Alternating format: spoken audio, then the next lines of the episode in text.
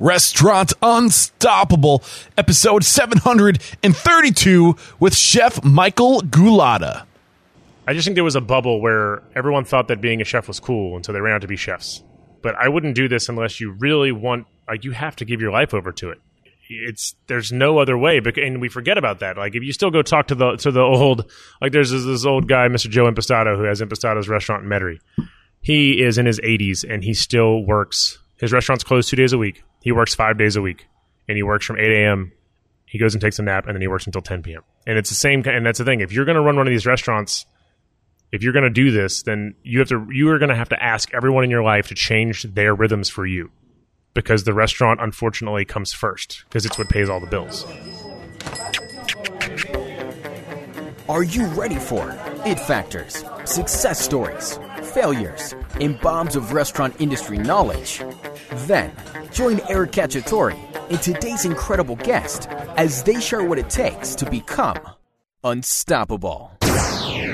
Find out why Toast POS is the number one recommended restaurant POS system on Restaurant Unstoppable. If you're going to survive this upcoming recession, you have got to adapt, and you can't just adapt, you have to adapt fast. With Toast's cloud-based restaurant POS, your system will update to evolve along with changing industry trends and guest expectations. To learn more, head over to toasttab.com slash unstoppable.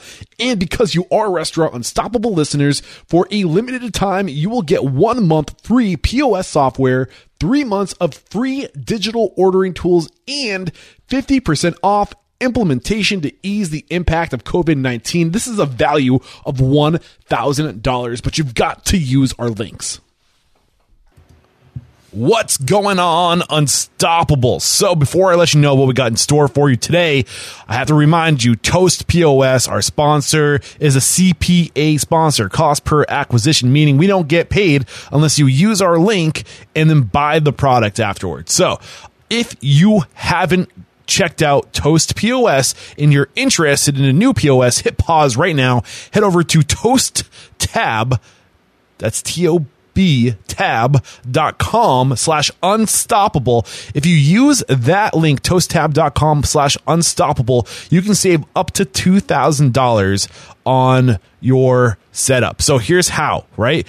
Toast is going to be giving you up to $1,000 worth of incentives, and we're going to match that uh, and split our commission with you, giving you up to $2,000 worth of value if you use our link. So if you have not gone to Toast yet, you have to use our link first. Here's the thing. If you do a Google search for Toast and they see that you came in through Google and you signed up or you interacted with one of their uh, their robots, they're going to attribute the lead to a Google search into that robot interaction. So if you want the best deal out there, seriously right now before you forget hit pause go to toasttab.com slash unstoppable and get the best deal. So we have a great chat for you today michael Gulotta. Uh, michael is a leading chef restaurateur out in new orleans and what i loved about today's conversation you know is the just the the realness that came from today's chat, the the vulnerability that came from today's chat, and you would think that somebody with uh, the the accolades and the prestige like Michael Gulotta, all this attention he's getting in the industry right now,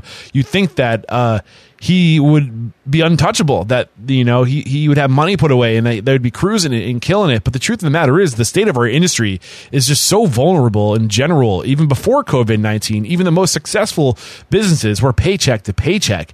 And a lot of what we talk about today is just how unsustainable um, this is for people in the industry and how vulnerable we are. And it was raw, it was authentic, it was real. I loved it. We also get into the significance of travel when you're young. Get out there, experience the world, uh, get that perspective. Also, spending a portion of your career opening restaurants for other people is the best experience you can get. Running restaurants, working in restaurants is one thing. Opening restaurants is a totally different game. Uh, so how he did that with John Besh, how that set him up for success, and also uh, realizing that you really, if you want to scale, you really need those systems and processes in place. You need structure to scale, which is another big lesson he learned uh, in the Besh Restaurant Group. So, uh, great stuff came from today's chat. I hope you enjoy it. Here it is. With excitement, allow me to introduce to you today's guest, Chef Michael Gulotta. Michael, you're feeling unstoppable today. Well, you know, I spent all yesterday cleaning out a broken freezer, so I'm feeling like I can handle most things that are thrown at me. If you can get through that, you can get through most things, right? So, born and raised in New Orleans, Michael Gulotta began cooking at or in local restaurants at a young age. After graduating from the Chef John Full, am I saying it correctly? Fulsey Culinary School. No, uh, Chef John Folse. Thank you, Jefferson, Jeff, Chef, Chef? John Folse Culinary Institute. He joined the newly opened restaurant August, uh, where he was named chef de cuisine in 2007 and led the award-winning kitchen for six years. In 2014, Michael opened MoPho to rave reviews and accolades before COVID 19, Michael has scaled uh, the operation to include Maypop in a second MoPhos located at the, ne- at the new Louis Armstrong New Orleans International Airport. Man, I cannot wait to dive into your story, but let's get that motivational, inspirational ball rolling with a success quote or mantra. What do you got for us? Well, I don't know if it's a success quote or mantra, but we've always been big about running please and thank you kitchens Okay. um, or please and thank you restaurants. I like it. Uh, you know, the the the big thing was always I always felt tension between front of the house and back of the house, and as well as the tension between you know chefs and cooks, and so. Um, I was raised, you know, my mom always raised me with please and thank you was her biggest things, and so we really brought that into the restaurants. Yeah. You know, even when even when you're stressed, you know, please, thank you. Yeah. Even when even when the pressure's on, a, a simple please, but it has to be it has to be a real please and thank you. Why is it so important to work things like this into the, the like the fabric of your culture? because if people don't feel respected, they're not going to give you. They're not going to be part of the, the the team. Yeah.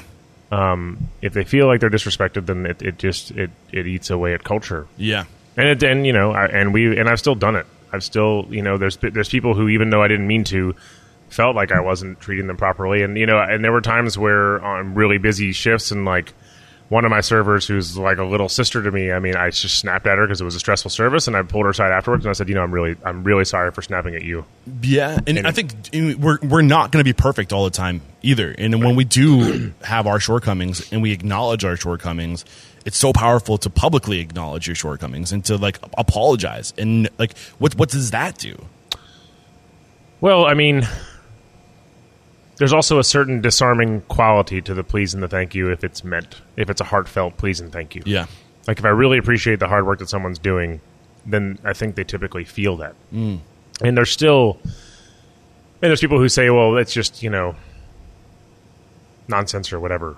But I've always felt that it's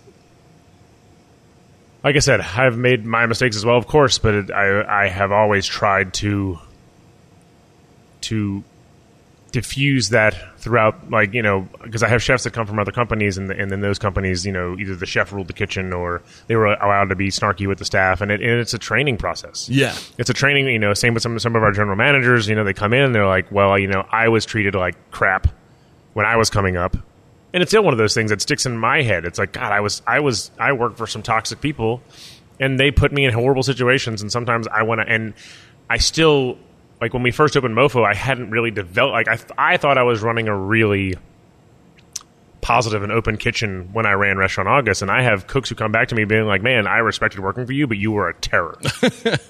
Uh, but I mean, uh, that's actually something I'm, I'm excited to get into. I mean, we might have to put it on the back burner for now, but I know that uh, when you took over, uh, when you were the chef de cuisine for Restaurant August, I know uh, John Besh kind of had you as like his his developer, his trainer. Like everybody that went to go on and open a restaurant under his um, umbrella of restaurants went through you and your training. Your is that isn't that like not everyone, but More like mostly all the sous chefs. okay, you know the the chef to the different chef partners that he partnered up with. I mean, they, they worked a little bit with me, um, but it was really all the sous chefs came and worked with me while the restaurants were being developed. okay, got you. And the funny thing is, is I was like 27 at the time, and I really didn't know what I was doing. you know, I only knew like you know the the very you know he was a marine, and so it was a very militaristic kitchen. It was very brigade. It was very strict brigade. Um, you know, and I only I, I really only knew, but at that time I had already lived in Italy and, and worked in Italy, and I'd already lived and worked in Germany, and so I knew a lot of classical cooking techniques. I knew a lot of the rules, and so that just helped me. I just stuck to the things that I knew that I had learned, and because a lot of times I was training people that were older than me, yeah, you know, and and I mean that happened a lot. Like I one of my one of my sous chefs was ten years older than me, and it's just like, dude. And he he's like, what you know, what can you tell me? I'm like, dude, I don't know what I can tell you, but I know how to make sure that the food that's going out tastes good. Yeah. I mean, how do you? Oh man, I'm so tempted to, to pull back the layers on this because I think it's good stuff to talk about. But I, I, I feel like we're skipping a, a big chunk of your career leading up to this point, right? So let's let's put that in the back burner. I'll try to remember to bring that back up when we get to that part of your story. But when did you know this was going to be your path? Always. That's one of those weird things. Like when I was, I used to admit when I was like eight and nine years old, I made my mom tape like Great Chefs, Great Cities, and Yan Can Cook, and I would watch them. Um, and I was I would order like I'd make her order me like kitchen stuff off of the infomercials. Okay. So when did you start living intentionally to get on this path? Um, my, I mean, I started cooking at home as far back as I can remember, and then after that, I w- got my first cooking job at 17. I literally wrecked my car. Uh, during Mardi Gras, I hit a drunk driver. Some drunk guy just stopped in the middle of the street, and I, Ugh. rear, I rear-ended him and wrecked my car, and I had to get a job like right away Oh, it's a bummer. because it was still like it was Yeah. like the end of the school year and sports were done with. It was my senior year, so I got a job at the Planet Hollywood. My brother got me a job at the Planet Hollywood because he was a server there, and Okay. I, I got I was a line cook at the Planet Hollywood on Decatur Street. Of all the places I could have worked in New Orleans, Louisiana, as a grunt cook, I picked Planet Hollywood. I do think there are things to learn from corporate operations uh, because of that level Yeah. of structure and system and process. I mean, I don't think that people flourish in those environments, but at the same time, there is like you can find a happy medium, right? Right. That's like one extreme. Did you learn anything during that time? I you know, it's funny because I just we just really started reusing that information, and to be quite honest, I, I'm not even the one that put it into into practice. It was my my chef de cuisine at, at MoPho that did Paul Shell. I mean, he was the one that really like everything used to be in portion bags. Yeah. So, what do you reusing that information mean? The information Being you like now everything at MoPho is portioned. It's portioned and wrapped, and I mean we don't use bags. We use uh, we use um, parchment paper. You cut Okay. par- like we get little parchment paper like patty papers, Yep. and you roll everything up so Yeah. you don't have all that plastic waste. Yeah, man. Um, so why, why? What's the significance of that? Of going through those steps? I, I feel like we're again we're, we're in present time, but like it's it's worth I mean, the, back a layer. so the big thing is like I worked for chefs that were all about the food for so long Yeah. that I never worried about the bottom line, and Yep. so it was like my like, my business partner came to me and he's like, Mike, we have all these awards on the walls and we are not, and we're broke. Yeah, and that's a reality, man. Like, and it's something that I picked up on. Like the the people that others, and this isn't a, meant to be a bash by Mm, any means. please but bash the, away. But the people that we all look up to when we admire in the industry for getting these accolades and being the best, right? Um, are even they are just getting by. And what does that say about the industry? What you know, what what needs Hmm. to change within the industry if the even the best are like really just like barely getting by, barely paying their employees. And uh, I don't, I'm making assumptions here. I don't know if that's the reality of your situation, but I know it's the rea- the reality for a lot of other people I've interviewed. So, I mean, like I said, the, the whole COVID thing it has to come Yeah. into play here. Yeah, yeah. you know, right before COVID hit, we finally had both restaurants running. Like MoPho was running at a 22% food cost. Maypop was running at a at a 27. Our labor was still through the roof. I mean, the big the one thing that we just cannot control in restaurants is the labor because Yeah. especially now because I refuse to pay my cooks shit pay. Mm. And I ref- you know, so it's we can't go back to those days. When I started cooking in August, I was paying $7 an hour. You know, and and and you and that wasn't that long ago. That's 2007. that- no, no. I started. Or- I started cooking there in two thousand one, One. Okay. Gotcha. making seven dollars an hour, living on a friend's couch just because I wanted to work at the best restaurant in the city. Yeah. And you know, once again, you almost have to check your privilege on that. You know, I, I had enough friends with enough money where I could live on someone's couch, or if I had to, I could have gone back and lived at my mom's house to make sure I could live to, and work at this restaurant for seven dollars an hour to learn my craft. Yeah. And and and so we come up with that same kind of thing. Well, I, if I had to work for that way, then they have to work that way too. It's like, dude, no, these people need a life. Yeah. Like, they need to be able to afford an apartment because like the rents in New Orleans Yeah. are stupid high. That's actually a topic that I'm really torn on because I, I say to people like, oh, like don't take a job the first five ten years or five years at least of your career take the job that's going to give you the knowledge and the, the network that you're going to need Right. and the brand that you're going to need to get investors and it's, you're writing your story right Right. do whatever it takes to get in those circles uh, but at the same time like you're saying like people need to live so like where do we draw the line like like how do you find that balance between sacrifice and defending yourself and, and getting what you deserve. Right. And and you know, so for everything leading up to once again the, the end of the world that happened three months ago, you know, I started having just serious conversations with each cook before they came on. I was like, man, like, what are your expenses like? What do you need? Like, I mean, and I'd be honest with them. I'd, I'd talk to them about the, the amount of revenue this place would make in a day, how much revenue we had to make in a month, and what my labor costs had to be, and we'd we'd settle on a on a pay price. It was Yeah. usually anywhere between thirteen and fifteen dollars an hour. Yeah, but that's a smart way of doing it. And honestly, like that's what we should be teaching people is like, what do you need? Start there, work backwards, right?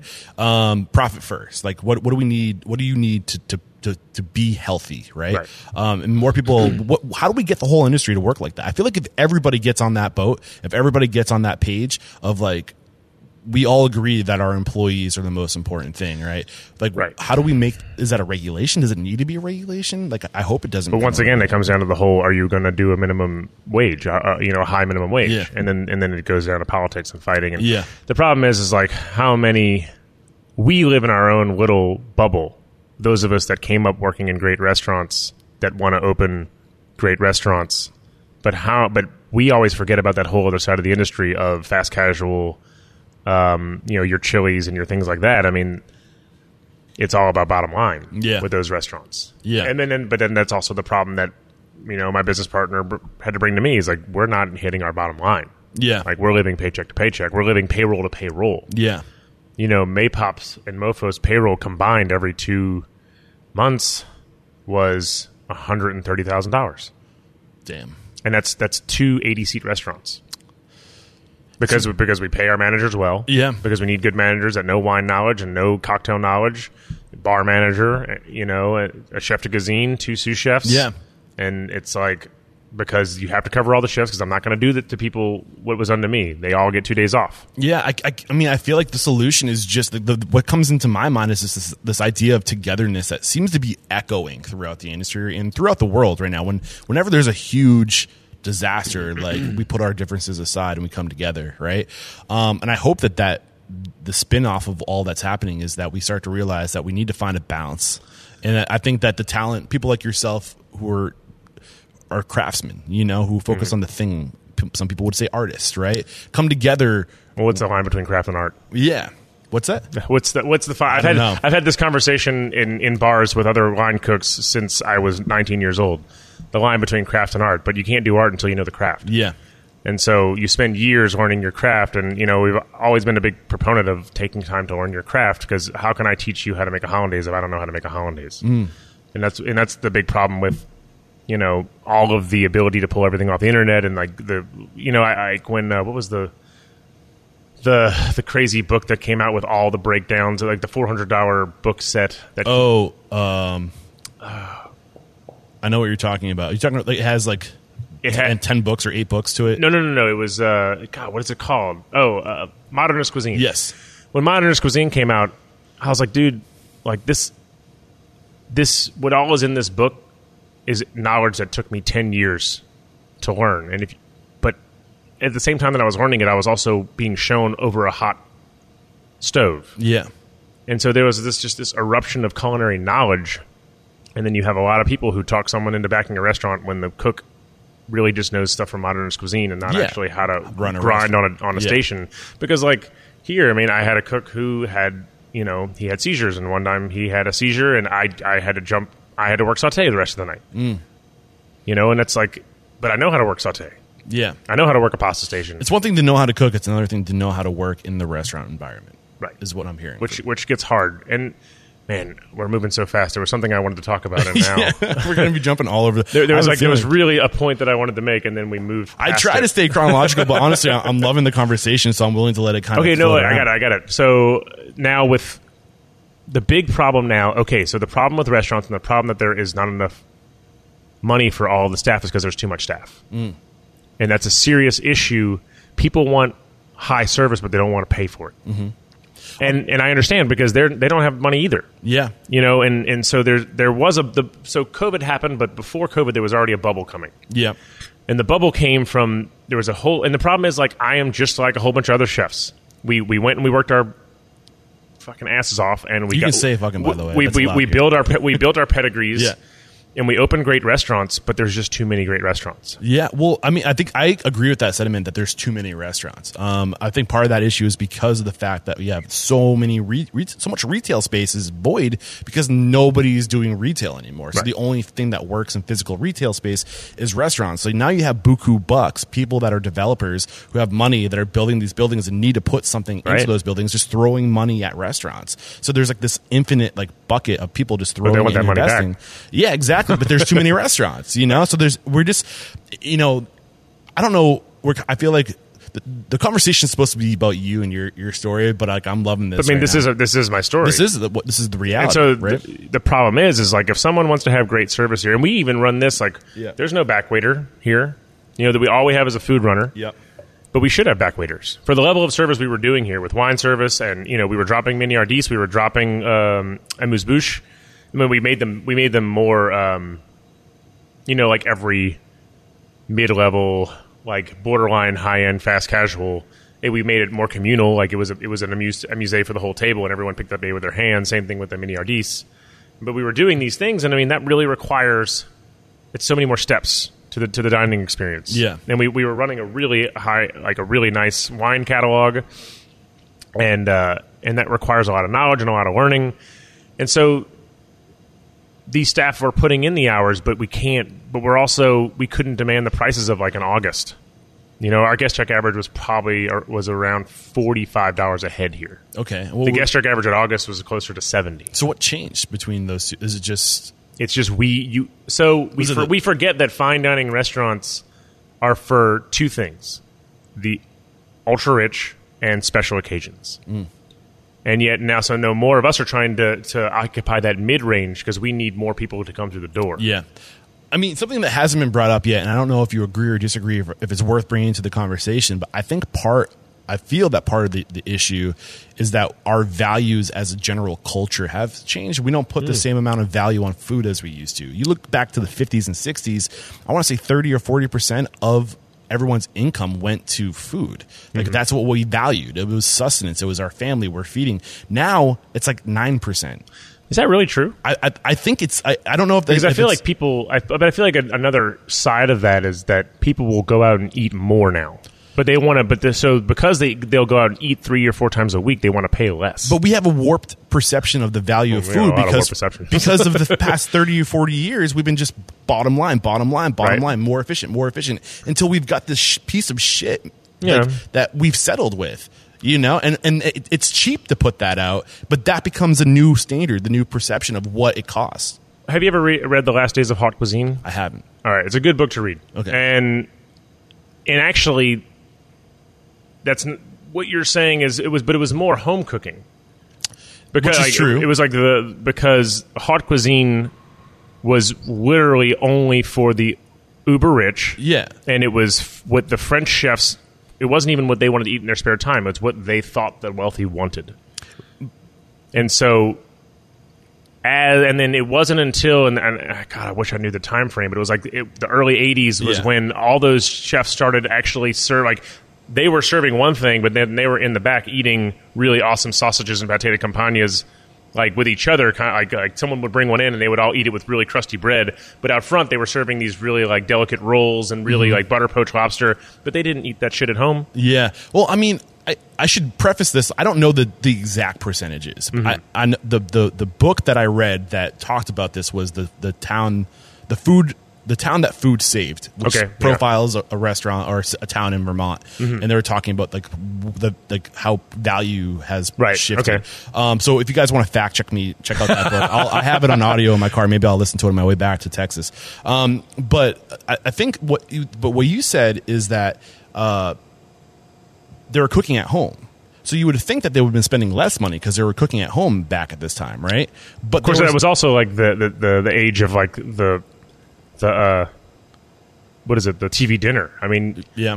i don't know Uh, things that everything came out of a can i mean when, when my mom when i grew up cook- my mom cooked everything out of a can It But was- people were still spending more of their income on food Right. Mm-hmm. then when they were cooking at home and if it was on TV than, than they are now, which t- to me means that the Right. value meal just destroyed, like pulled, you know what I'm saying? Like when you could get a whole meal for 250, you know what Uh, I'm saying? so you're talking Like- about fast food Well, I'm just talking about food in general, you know, like, but like that for a while, like that was I feel like we we just we just we got so efficient at Right. doing food Poorly. poorly, but that became the new standard because it still tasted good. We're just like the red, Yeah. just like the red tomato, as opposed to the heirloom Yeah. tomato. I feel like we could go into the subject forever, but you know, Right. what, you know what I'm saying. Like, Yeah.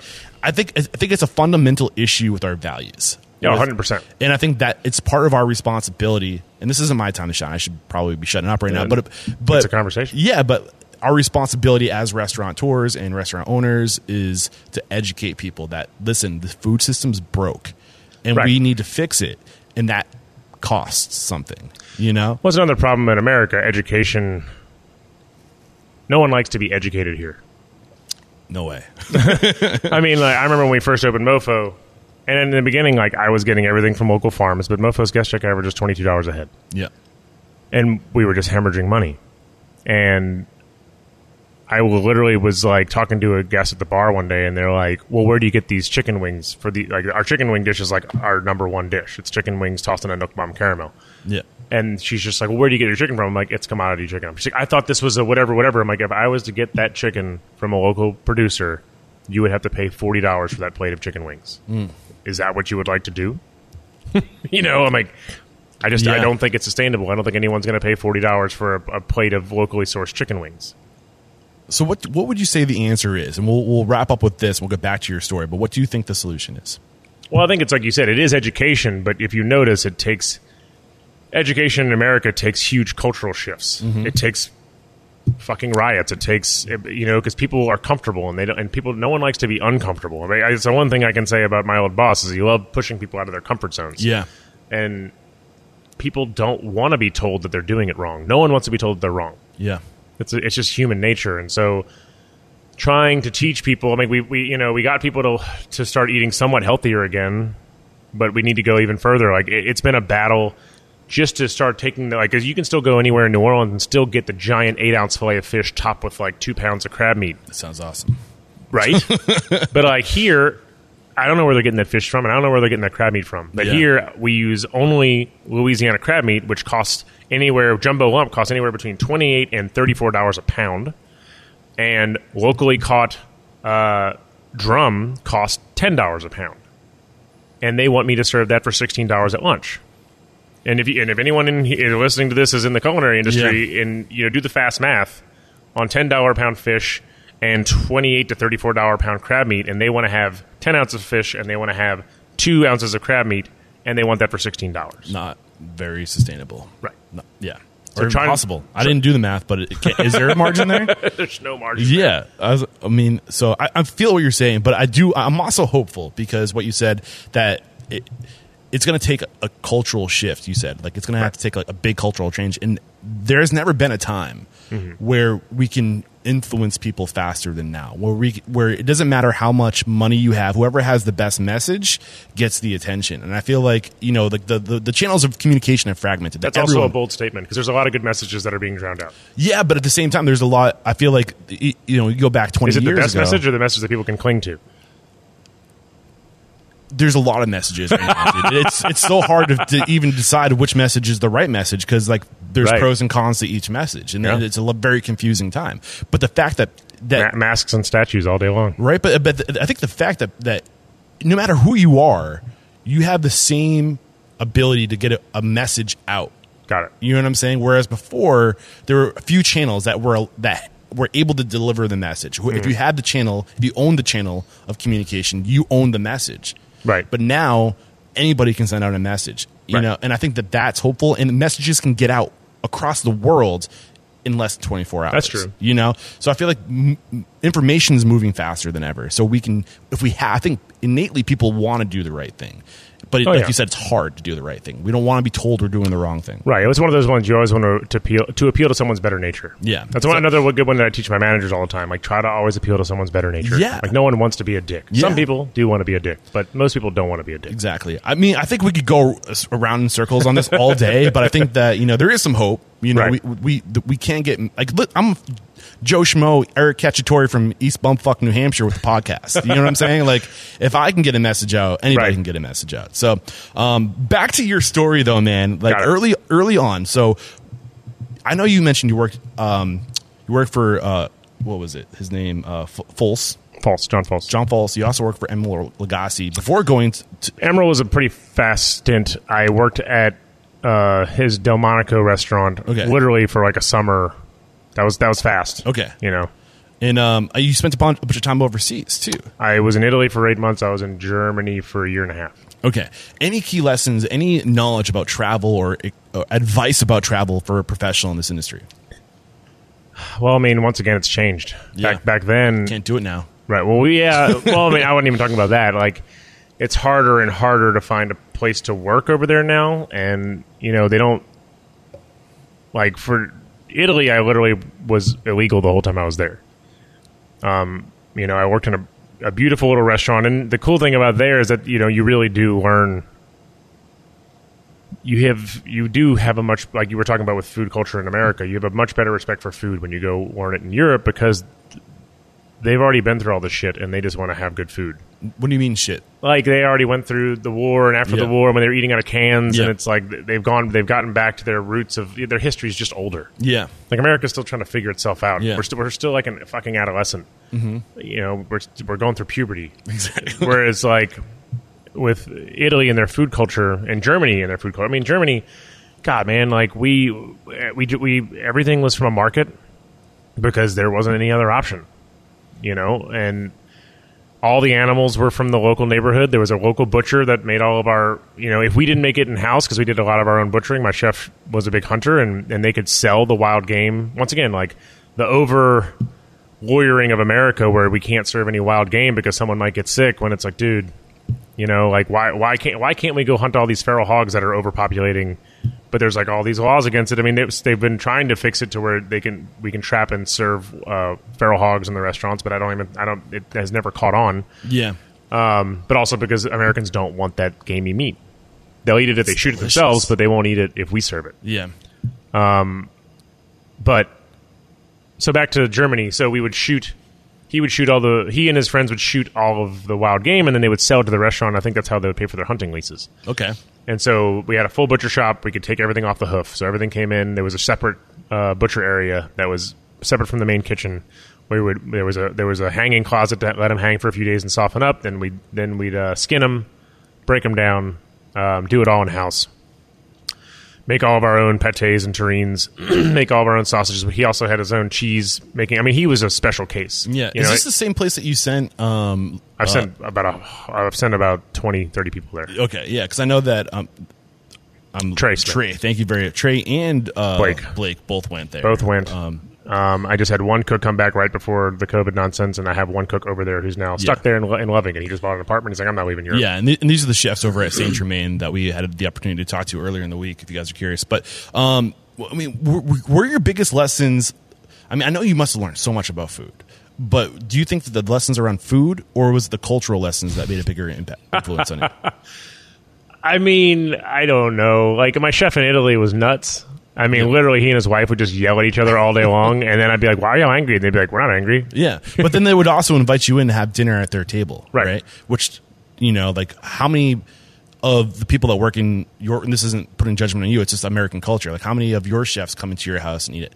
Right. you know, like maybe a few. I don't know, but across the boards at all restaurants, probably not that many. No. you know, Yeah. No, I mean it was. I mean, well, the thing is, like, the, we had there was two cooks. There was only two of us, and we would. I mean, at night at, for lunch, we would serve hundreds of people with two cooks. It was all just. It was just pasta, pasta, pasta, pasta, and Yeah. and salads, and that's all it was, and baked fish sometimes. You know, but at dinner, but dinner time at that restaurant was uh, no menu, no menu, just uh, tasting like like ten course tasting menu, and it was just like simple, simple things. Gotcha. You know, like fried calamari and but fried in olive oil kind of thing, and then like really fresh pastas and salt baked fish, and you know, so it was. Maybe we get all of our pasta from a local bakery. You know, I, I just so yeah, I learned a lot about their culture.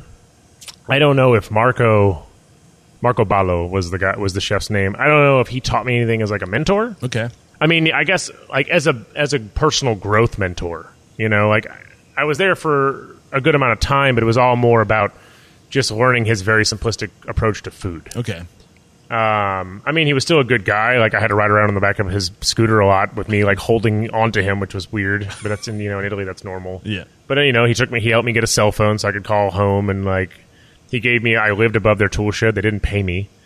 You know, I think I left. I left town. I left and did like got a day off, like a handful of times. And each time I would get a day off, they'd give me like a couple of euro to go spend. You know, but other than that, I worked for free. Yeah.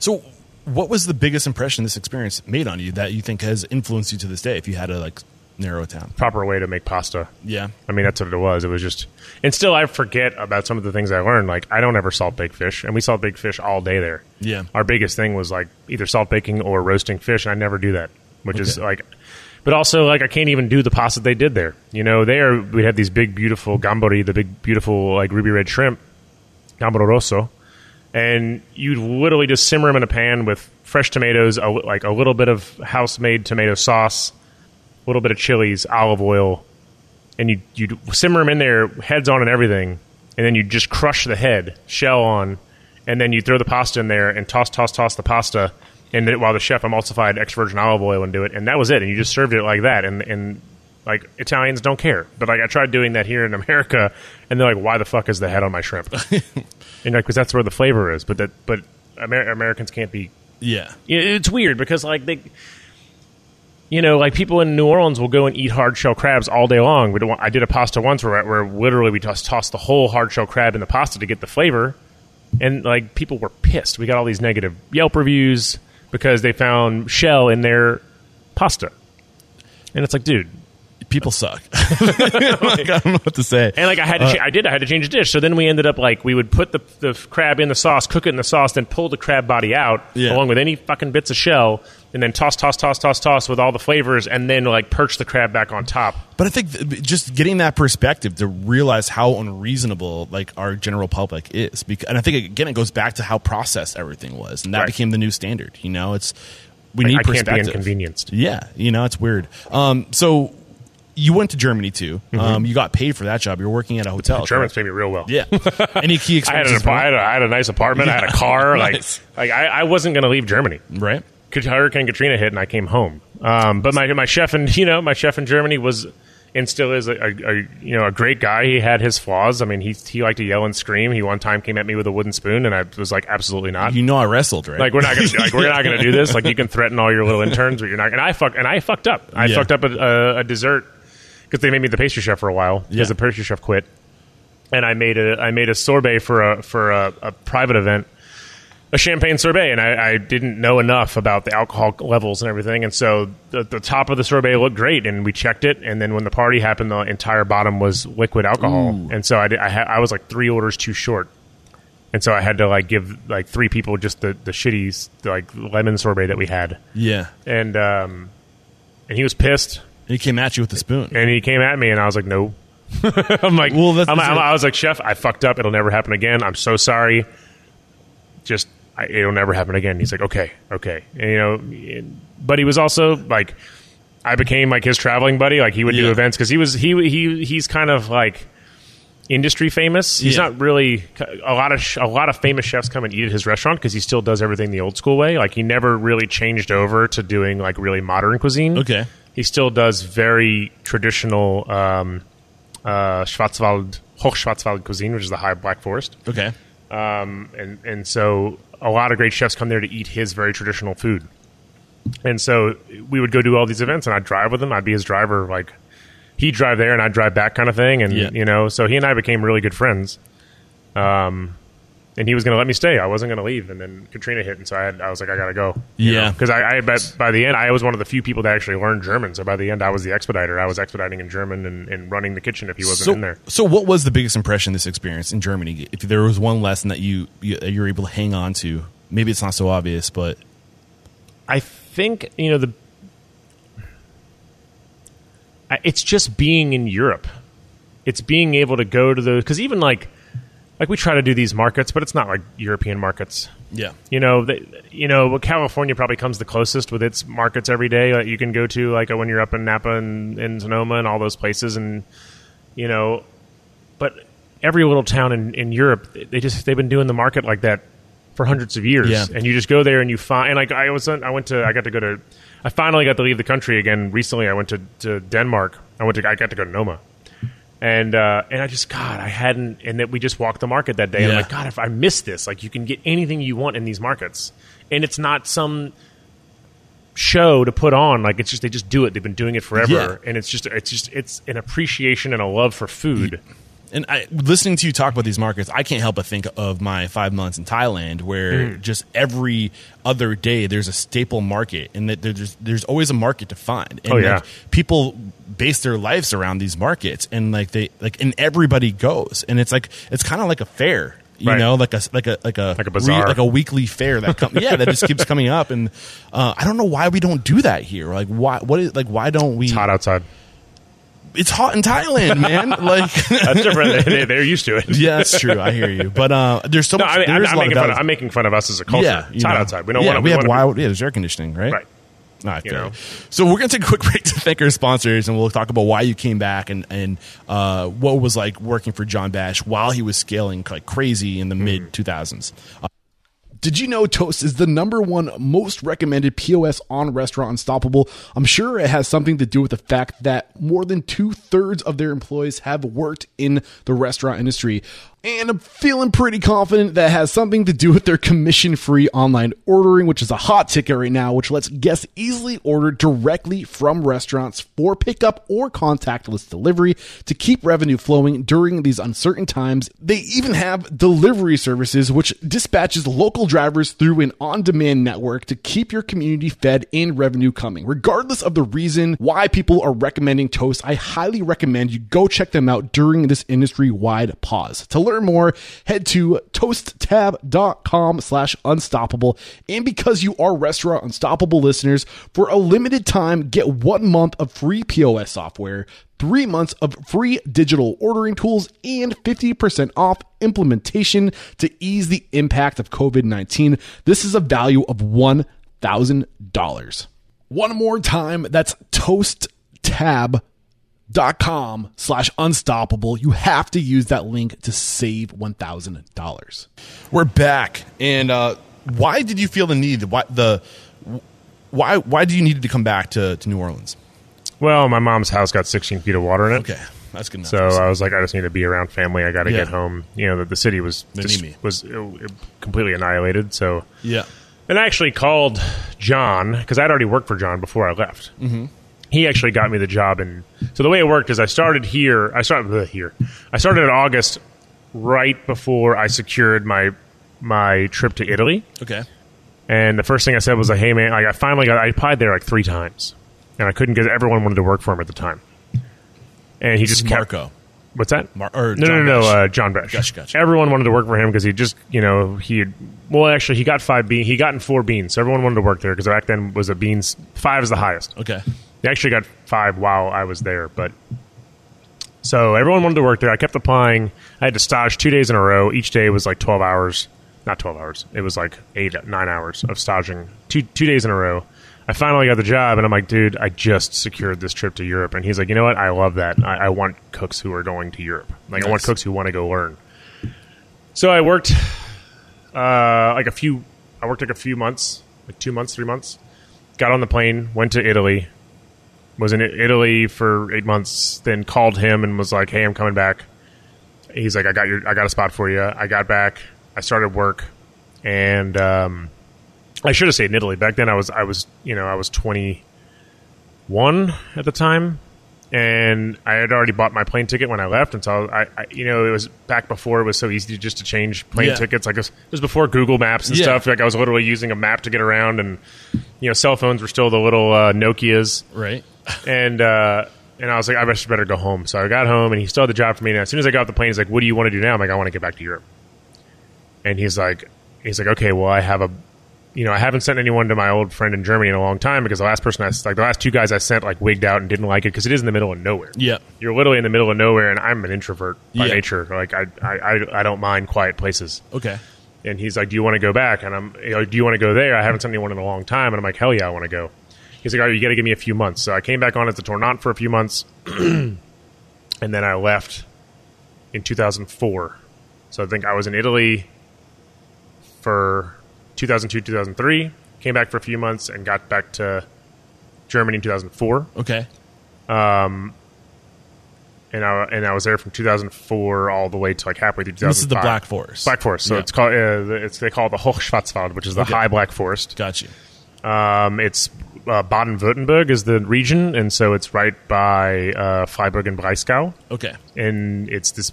I, I just loved it. Yeah. You know, like I love, I, I kind of like seclusion. I'm kind of that kind of guy. So I mean, it was just it, it wore on me. There's like a it, because I didn't know German in the beginning. Like I was studying it the whole time. I was riding the streetcar to work every day at August and like and like learning German, reading it. Uh, you know, had the headphones on back when it was on Yeah. fucking CD. I'm old, and so learning my German and really like I wanted to immerse myself. And you know, when I got there, there was a guy that that um, another uh, American who was really pissing the chef off, uh, but the guy did like refuse to learn German. And the whole time I was there, the guy like it wasn't until that guy left. And when he left, I was like, all right, no one speaks English to me anymore in this restaurant Nice. and they all and I've, I've found that the number one thing to learn was how do you say this in German? Wie heißt das auf Deutsch? Yeah. And once I learned that, then it was like no one. So I just I would never break back into English, and then from there I just really learned it. And by the end, I was I was like 75, 80 percent fluent. That's pretty awesome. But they say immersion's the, the best way to do it. The only I mean, Yeah. it's the only way. Yeah. So, um, so you were in Italy, you went to Germany, you came back to the states, and you went. No, because this is It was so it 2014, went. that- So it was. Uh, Gotcha, it, it was. Restaurant August, gotcha. Italy. Yep. Restaurant August, Germany, Germany. Hurricane Katrina. Back. while I was in Germany. Hurricane Gotcha. Katrina hit while I was in Germany. I watched it on German CNN. Yep. and then I flew back. Uh, I stayed till because I probably stayed until November, Yeah. early November, and then it was uh, you know I called John and I'm like, hey man, like you know how's everything in the city? And he's like, oh we're we're gonna try to reopen. Like you need to get back over here. And I called my mom and she's like, well the house is gone, so you know. There's no real rush yet. You Yeah. can stay longer if you want. And I was like, There's no "Uh, place for you. Right. yeah. There literally wasn't. So What can like you for, do? for the Yeah. first few months, I lived above August. There was Okay. a penthouse, Nice. and I lived up there and just worked every day.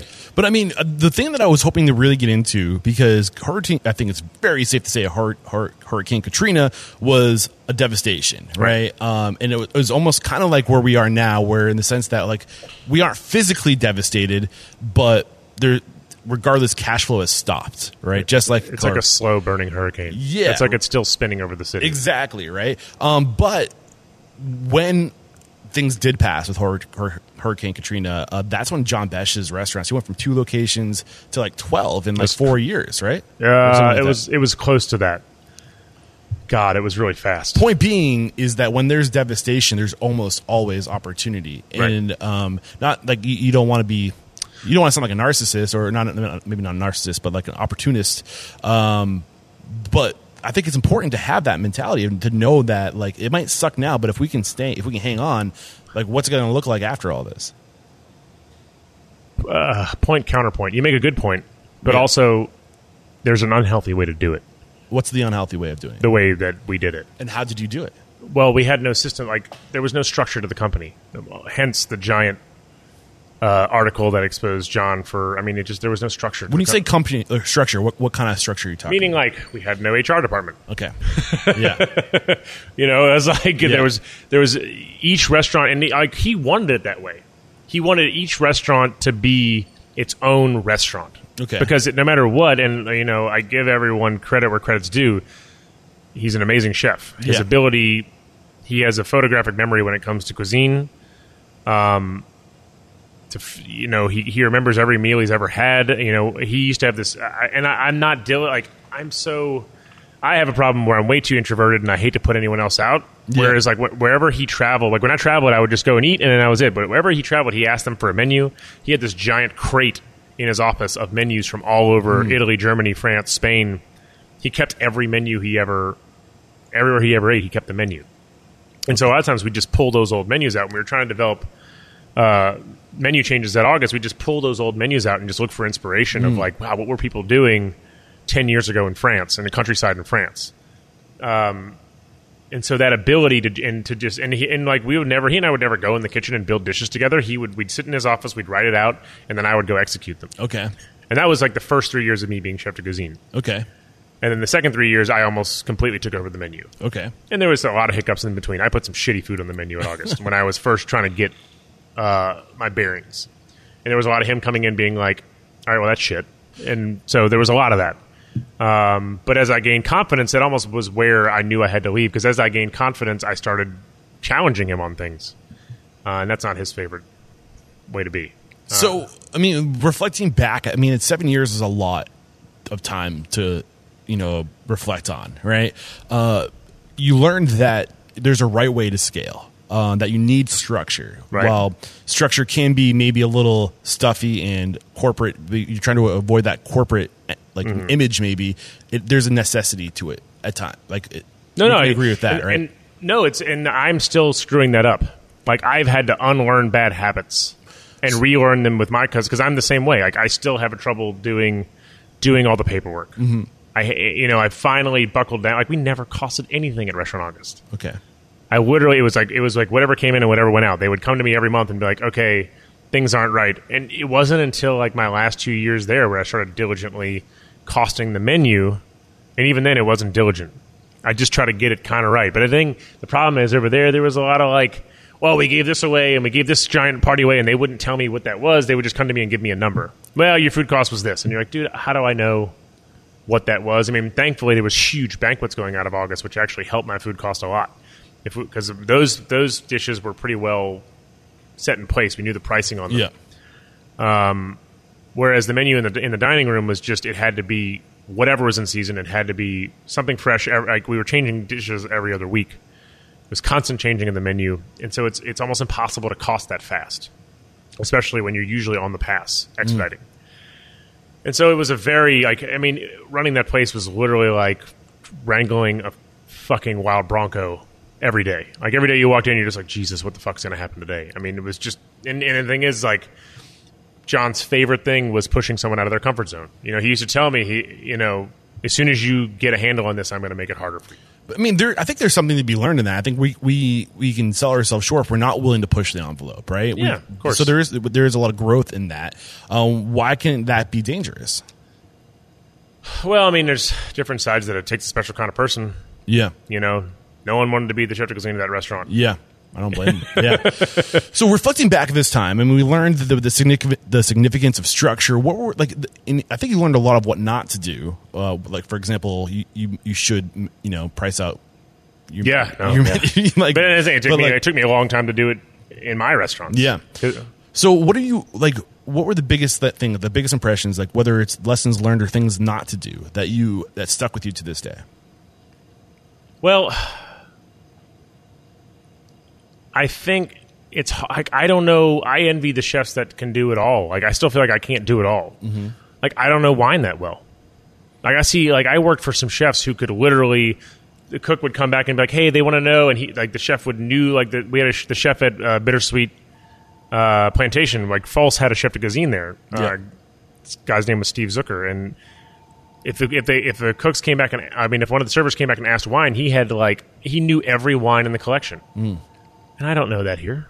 You know what I- I mean? Because it would to be quite honest, I'm not a big drinker. Yeah, but I mean, at the same time, I think it, it, some people are like that, and you can lean into that strength if that's your ability to know all this stuff to be the one stop shop. But there's nothing wrong with doing one thing really well either, Right. You know, and uh you have partners in your business, right? Uh, yes, So, do your partners compensate for your weaknesses? um, yeah. I mean, f- definitely. You Yeah. know, um, always. Yeah. They they always have the the big dose of reality.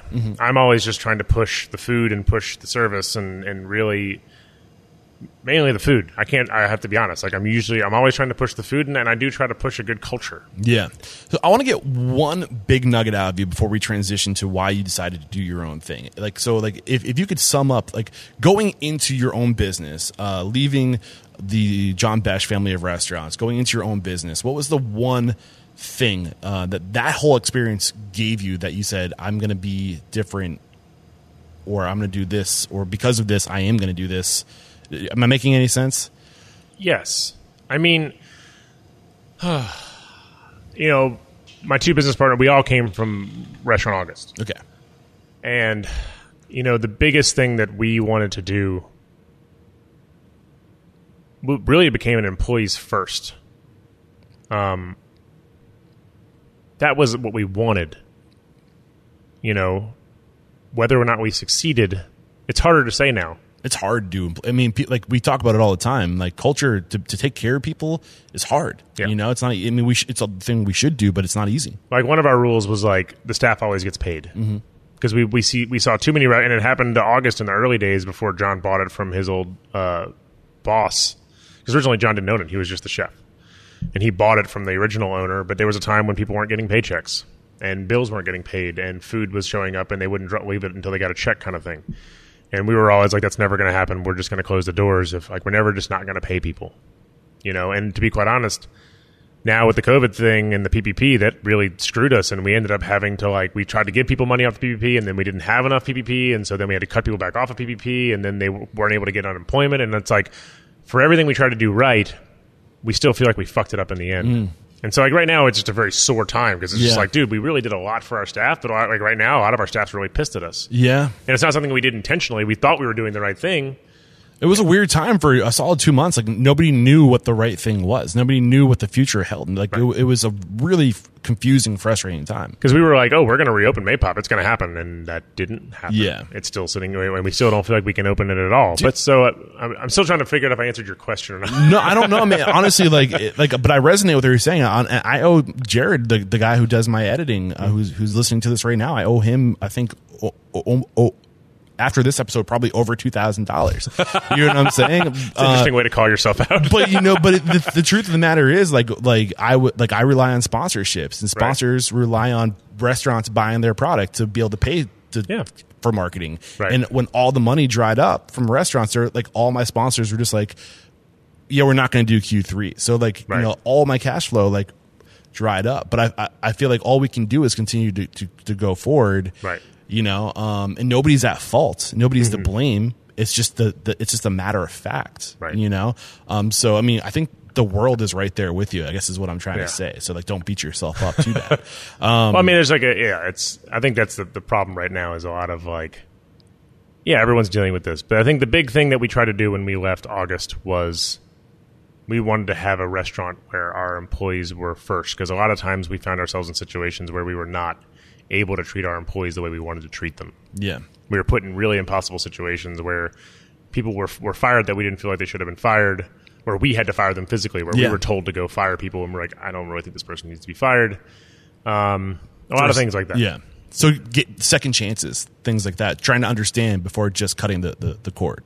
Right. Yeah. So you said you had two business partners. I know Mm-hmm. that you were working side by side with your brother. At, he, and he came over here with you too, right? Yes. So although he has just recently taken a sabbatical from the company, okay. So when you guys were breaking away from Besh, Mm-hmm. um, did you have what, what, what was that process of finding investors? Uh, take us through that whole like projection. Well, you know, it's funny. You would think that New Orleans is a really hard town, man. And if you ask any person that's come down here to try to open a restaurant, this is wa- probably one of the most cutthroat cities because we battle our own identity as far as like Cajun Creole cuisine. So to try to do something different is really hard. And so uh, my brother and I originally were going around trying to trying to find investors, and no one wanted to back us. Okay. Like no one was even interested. Originally, we wanted to do an Italian concept. You know, this is because I- 2013. This would this would have been no when we first started doing this. We, we were ready to get out. We were doing this in like 2010, okay. So f- like three or four years of, of planning and trying to get investors. right? Um, and literally, our, our other friend Jeffrey Bybee came and he's like, "I think I can talk." He had a relative. He's like, "I think I can talk my relative into backing us," Okay. because we all just wanted to get out. And what was um, Bybee's role? So Bybee is still my business. Like he was here yesterday with me cleaning out the, the broken freezer. Okay. of all the rotten meat. Um, he is so he is basically well now it's just he and I. So um, we basically do everything.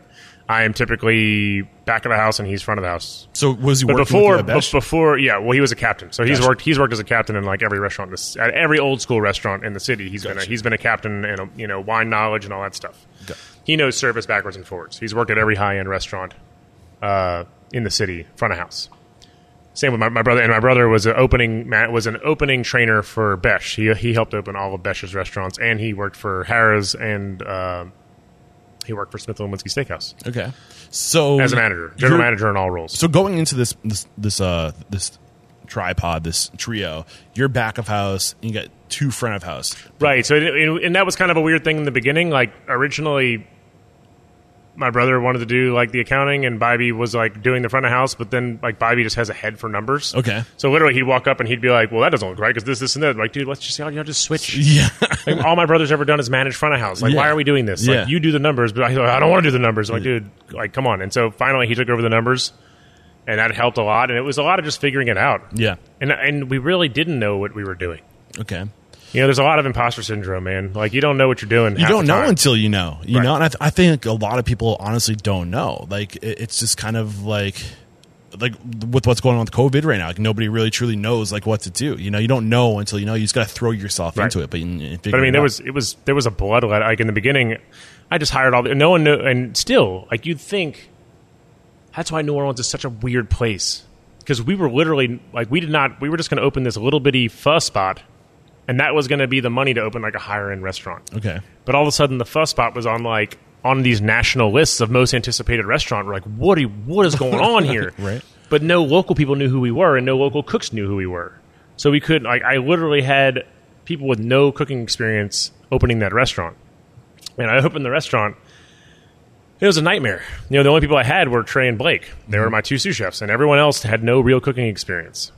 And we were trying to do like this crazy fusion food, and I didn't even really know what I was doing um, you know, originally it was just supposed to be very laid back, and then, it, but all of a sudden, like you know, I had Andrew Knowlton from Bon Appétit in there, like, oh, Andrew Knowlton's in the dining room. You're like, dude, you know, and, and, you know, and I had you know people from Food and Wine eating in the dining room, and I had I had all these people, and I'm like, I, I, God, this is not what we anticipated. Yeah, get the hell out. right? It was, I mean, it kind of. You're like, Yeah. get out. Like, I just wanted this to be a little place that could be busy yeah.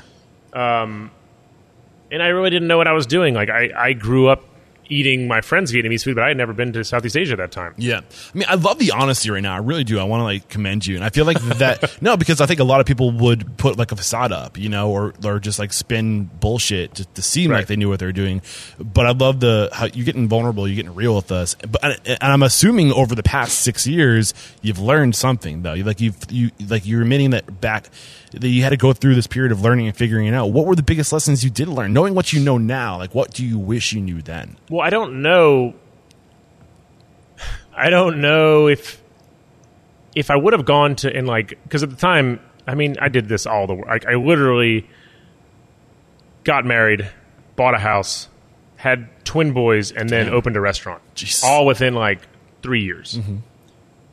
Worst. This is the worst decision because now I'm divorced and Oh, I have sorry. one. It's fine. it's like, I've this I, this happened three years ago Okay. you know and but it was just like i did all these things i did too many things at once and i didn't give each one the time it was due mm-hmm. like everything in my life i was just rushing through it mm-hmm. trying to just get it done because that's what i was trained to do as a cook you get it fucking done you do it to the best of your ability and so i was just pushing through and i should have done I, if we were going to do a fucking vietnamese restaurant i should have found the money and gone to vietnam and done some training Yeah. now, I did grow up with a lot of Vietnamese friends, and I did grow up in eating in their homes, and I and all that part is true. Like I did go and you know eat really awesome banh xeo pancakes and and sing karaoke and drink cheap beer. Like I did that Yeah. at my friends' houses, and so I had really good Vietnamese food, and I grew up with really good Vietnamese food. But I don't think that was enough. And but but would MoPho have not been this really awesome uh, confluence of flavors if I had done that? Would I have tried to make it too Vietnamese and too traditional if I would have gone to Vietnam? I don't know. I don't know the answer to that because I did go travel to recently in the past two years. I went to Laos and in, Thailand and Singapore, and it totally transformed Maypop's menu. Yeah. You know, because now like I, I found a really awesome chef de cuisine, Chef Paul, who runs MoPho. He lives in Southeast Asia. Well, not this year because of COVID, but his wife does uh, nonprofit work where they they teach reproductive health to like indigenous tribes in Southeast Asia. Okay. So he spends months there every summer. It's like a deal we have worked out where like he works his ass off for ten months and then two months he goes to Southeast Asia. And he brings back all these great ideas. And so one year he's like, "You really need to go with me." And so I went with him. And when I got back here, like it just totally changed the way I saw the menu How? Because I got because just like when I was in Italy and France and Germany, when I get to eat a dish and I'm like, okay, well, this is what bourride is supposed to taste like, or this is you know this is what a real pasta is supposed to taste like, or this is what a real uh, um, uh, uh, sauerbraten tastes like, then I can use that information. Where when I went there, I'm like, okay, this is like I had tom yum in Bangkok, I had boat noodles in Bangkok. It's like okay, and so I immediately came back and put on a boat noodle dish. Yeah.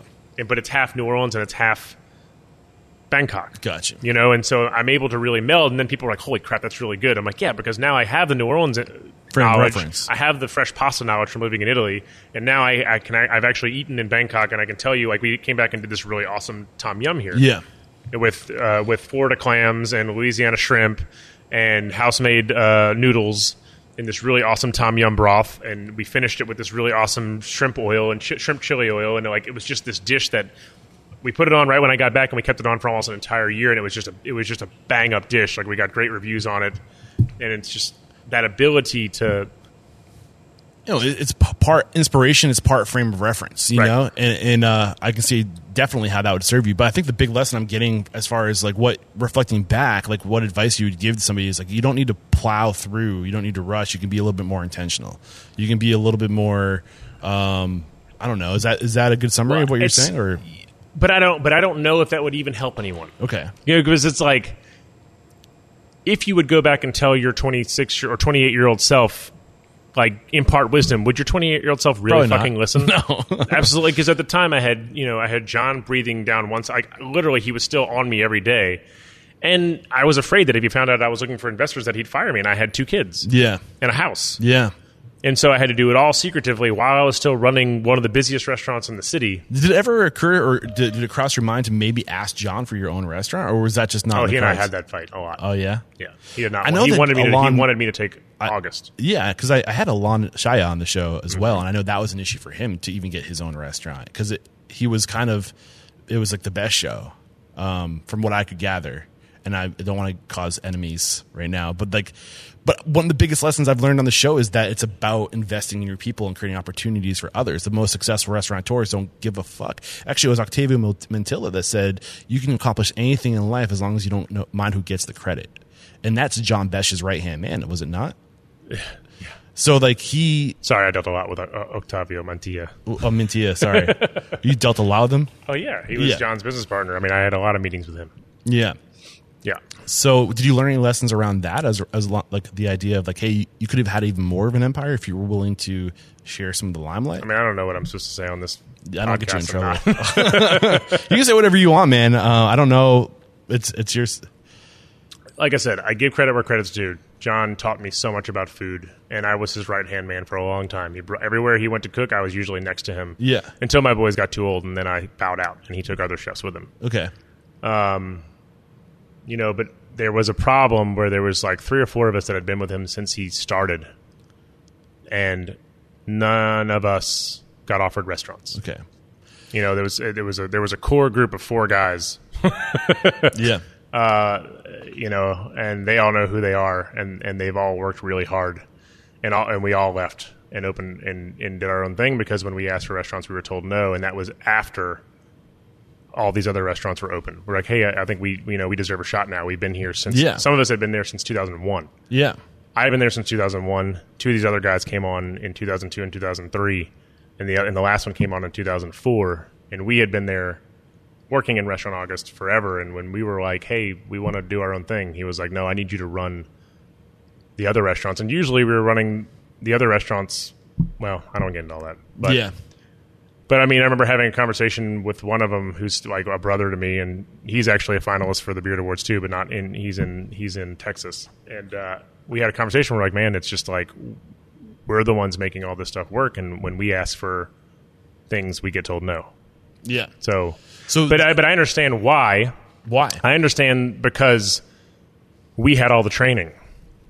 So we were going behind the scenes. Like I was literally getting sent to other restaurants and like having to taste chef partners' foods and tell them what they were doing wrong. Mm-hmm.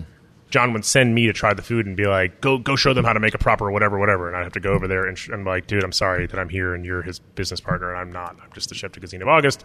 But I was told to come over here and taste all of your food, and it, like, dude, like being put in that situation, Yeah. it's kind of shitty. Yeah. Um, But that's how it was, you know. Literally, I'd get sent over to other restaurants to have to taste their food. So how do you intend to be different from all this? How like this is, seems like it was something that kind of stuck with you, looking peering into the future. Um, I think that there's going to be a similar situation where once we get an idea, once society kind of gets a grasp of COVID and how to move forward with this thing, money has to move again, right? Things are going to Mm-hmm. open back up again eventually. How are you like? And I think that you're sitting pretty right now with, in the sense that like, I mean, we are sitting in my shuttered restaurant right now. yeah, but so is it relative to the rest of the industry? You're no better or worse. Right. You know what I'm saying? We're all in the same. We're in this together. You know. Yeah. So when when things do start to lift, like you have the, this respect, you have this th- these accolades, you have like in, investors are going to be looking to invest. There's going to be openings. Like I feel like you have like you're going to be able to do things if you want. Hmm. How are you going to do it differently? Well, you know, I don't think that I'll have investors looking to invest. Okay. I think I'm making assumptions. I don't know. We've never. I've never been able to pull that part off. I, you know, but also I don't just sign things away willy nilly. I think a lot of times people say, "Oh, I have an, a great investor," but that investor is not a great investor. Mm. And I don't. I don't even know what a great investor really is. No What's- matter what, an investor wants their money back. You know, and What's a bad investor? I mean, a bad investor is the one that comes in and tells you that you know you have to serve a certain thing because they like it, or you know you always have to get their friends in, even if it's a packed night. Like we have, we technically have an investor, and they are the most hands off people. You know, they really don't bug us at all, and they've also they've been really great because they know that we've been struggling, and they have never asked for their money back. Mm-hmm. You know, the big, they didn't give us a whole lot of. They just gave us some seed money, and they helped sign on a loan. Okay. And how do you keep that relationship just that? Um, I don't really know. Yeah. You know, like I said, they, they, they didn't. The biggest thing they did for us was they signed on the loan for us. Okay. And so as long as we're just keeping everything running, yeah. then it's not really. Then they're kind of fine with it, and and and they're willing to grow with us. You know, like Maypop. I don't. I still don't even. You know, we really thought we were hot to trot. You know, we got Food and Wine Best New Chef and all that stuff, and like 2016, man, we just won so many awards, and it was just like, oh, we got to open another restaurant, and so we opened this restaurant, and we weren't really ready to open this Yeah. restaurant. And we're sitting in Maypop right now for Right. people that are watching and listening. And like, and the thing is, like, it took three years for Maypop. To, like, MoPho made money out of the gate. Yep. It took three years for Maypop to turn the corner. It turned the corner right before COVID hit, Okay. um, where we really had a. We finally developed a good team. We finally developed a strong uh, sense of what we were. Okay. Well, let's let's let's pull back some layers on that. Like, how do you develop a good team, and how do you d- develop clarity and, and identity? Uh, I mean, developing a good team just takes time. It takes years to just find a team that really wants to be there. Um, a team that's responsible enough to where y'all can sit down and have a weekly managers meeting and be like, hey, and a weekly chefs meeting and be like, all right, what do we want to change in the menu? What do we want to do? What are y'all excited about? Like that's we had finally gotten to that point. Like right before everything shut, each of my sous chefs had a had a dish on the menu. Um, and all of my all of my cooks had come in and, and put up charcuterie in the case. Like I was tr- I was trying to get everyone to take ownership for the restaurant, and we were finally getting there. Like everyone was was coming up with ideas. Like oh, I want to try fermentation. I want to try this. I want to try that. And so like you can still look around and see all of our little projects that are going on. They're all over the place. They're all just sitting dormant now. But, Yeah. but I have finally had a team where everyone was here because they wanted to be here. I think that's a big secret too. They wanting to be here and creating a culture where people want to show up just as bad as you. Um, is that just a matter of being selective with who you allow in, or But in, in- once again, New Orleans is a is a cruel mistress. Yeah. like you, it, there's so many restaurants here. So you run into a problem where you you have to you have to just sift through a lot till you find the ones that really want to be here. Mm. Yeah. because there's so because if they get frustrated one day, if they just get frustrated, they can walk out and get a job the next day because there's so many restaurants Yeah. here. I mean, now it's different. Now there's no restaurants. yeah, here. But uh, I mean, I had a guy who came from California and he would work for some big name chefs and like he was all gung ho and he wanted to start like today. And I'm like, all right, man, come on. But you could already tell uh, it's like, all right, he's not really. He's here. He's talking. He's talking all the game like he wants to be here to be a chef, but he actually just wants a paycheck. yeah, And like he just like started finding fault with all the food, and you're like, dude, like we're not trying to like it's all here, man. Like yeah, you know like we run our we run our our our happy hour specials with with by, by using all the scraps from the rest rest of the dishes and we try to find fun things to do with them and like make really cool pastes and and jiaos like the the the, the Laotian jiaos and we you know we make house made crackers and bread like we try to do cool things and they're just like this is just too much work. I'm like well dude good food is work. Yeah. so i don't know what you want me to do. I can't make it like do you want it to be good? Or do you like what do you, what is it that you're looking for here? How do you create that culture where people just embrace the work and accept that good things take time, good things take energy? well i try to get everyone to have input on the menu. Okay, and I try to make everyone like I try to cheat. And that's the one thing I found falling apart. Like when I, when we were at August, everyone was always talking about food. And, and you know and it, and it, it struggled a little bit at MoPho and it's I think it's there now. But like at Maypop I just like the cooks weren't talking about food. And I'm like guys why aren't we talking about food when we're here? Like why aren't we excited about food? We need to be talking about food. Like what are y'all interested in? What do y'all want to see? What can we do? What can we put on the menu? Like let's work on it mm. And so it, we had this. Now it became where like whenever we would sit down and have menu ideas, we'd put up what we wanted to change. We'd put up what was in season, and we'd hang it up on the pass. And we're like, everyone, go home and do research on what you want to put on. And like, but it it wasn't a perfect animal. You know, some cooks were just worried about getting through service. They didn't want to think about anything extra. Yeah. And then some cooks were too worried about what was next and couldn't get through service. Yeah. And so it's it's, I you know you try to do this pie in the sky, but once again, I, I never I never put on airs. Oh, we were running this perfect restaurant where everyone was, you know, we were getting there, Yeah. but it was, it wasn't perfect. Yeah, I mean, I, first, I, I mean, I have to applaud you again for just the the, the transparency and the vulnerableness, and, and I mean, you've gotten, I think, four in a row. James Beard, semifinalist, best chef in the South. Uh, Finally made finalists this year. this, Hey. but, but still, you know what I'm saying? Like, and the, just for perspective, like, because anybody uh, from the outside looking in, you'd be like, they, they must have it dialed in. You know what I mean? Right. And I think that this is just a, a, reality that even if things l- from the outside looking in look like untouchable and like they're just they got it, like I think that the reality of our industry is that like we're everyone is trying to figure it out, Right. You know, and um, I think it's important that we get real and have these these conversations and and get vulnerable, you know, so we can make Right. real change. What does that look like? I mean, in your opinion, like what has to happen tomorrow for things to change in our industry? I don't know. I mean, that was, but that's a that's a but that's a problem that's specific to me. You Is know, it? like when people know? But what I mean is like when people when people come and ask me, like I'm not a big. It's it's it's something that I struggle with. I am not an extrovert. Yeah. It's a learned behavior. I watched John and I saw how he talked to tables and I saw how he talked to people and I just I mimic him in a mm-hmm. lot of ways. Yeah. It's like when I have like a script when I go around and check on tables because I'm not good at when someone asks me, I, I learned this problem when I, we first opened MoPho. People are like, "Oh, it's good to see you. How are you doing?" And then I tell them honestly how I was doing. They'd be like, "I didn't want all that information." And you're like, "Well, you asked me how I'm doing. I'm, I'm a real I want all the information for what it's worth. I love this. but but I mean, I would just give that to a table in the dining room, and they're like, Yeah. "Oh God, I didn't what did, I didn't want to hear that you had to fire half your staff today and all that stuff." Because Yeah. that happened at MoPho. Yeah. Like we had way too much staff, and literally, my business partners came to me like, "Michael, we're going to be out of money in like a week. Like we're doing huge numbers, but we're also putting up huge costs." Yeah. And they were like, "It was like, I forgot what we named it, but there was this day where literally Trey Blake and I fired. I think we fired eight people in one day Damn. and you know, and it, and it's uh, like table table, but it's and that, that's one thing. But like shit like that, the table would ask, "Oh, it's good to see you. How are you?" And I'm like, "Well, this happened today," and they'd be like, "I just wanted you to hear that everything was great." Yeah. And I'm like, "I'm not, I'm not good at just being like fake." Yeah. No, I feel that, man. You know, if I'm going to sure. ask you like how you are, I want to know how you are. Yeah. And too many people, it's just you know, I, I always find it funny. People say that like if you're in, in like northern Scandinavian countries, like if you ask someone how they are, you expect to get a real answer. Whereas in America, a lot of times we just want someone to say, "Oh, I'm fine." It's yeah, it's a it's, it's a, an what's the word? Uh, it, you just oh, there's a word for it.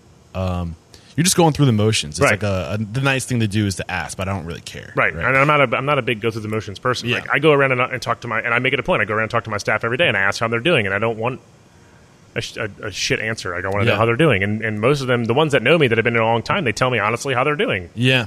because they know that I'm I'm actually I want to know. I don't want to just get superfluous fluff. Yeah, man. Um, I really enjoyed how real this conversation has gotten, uh, uh, and I just want to, uh, to commend you and everybody I've spoken to this past week to to try to put the world spinning out of control on pause to to stop and reflect on your career and the good things that you've accomplished in your life. Right? Um, it's hard to do. And I just want to acknowledge you for, for doing that and for letting me come in here today. Uh, anything we did not discuss up to this point any knowledge wisdom experience that you would give somebody who's looking to get into this industry Oh God. I mean, if you're looking to get in the industry, you know, the hard part for me is that no matter what, I've always wanted to be in this industry, and there's been damage due to that. Mm. Hence, my ex-wife, and and you know all and you know all of the shit. And a lot of that is because I've been singly focused on just wanting to be in this industry, and I've and you know what's that old thing? Rolling Stones gather no dust, but they leave a lot of busted stuff. Yeah. And so, like, I just, I've always just head down, battering ram through everything because of my single goal of wanting to be able to make it in this industry. Mm-hmm.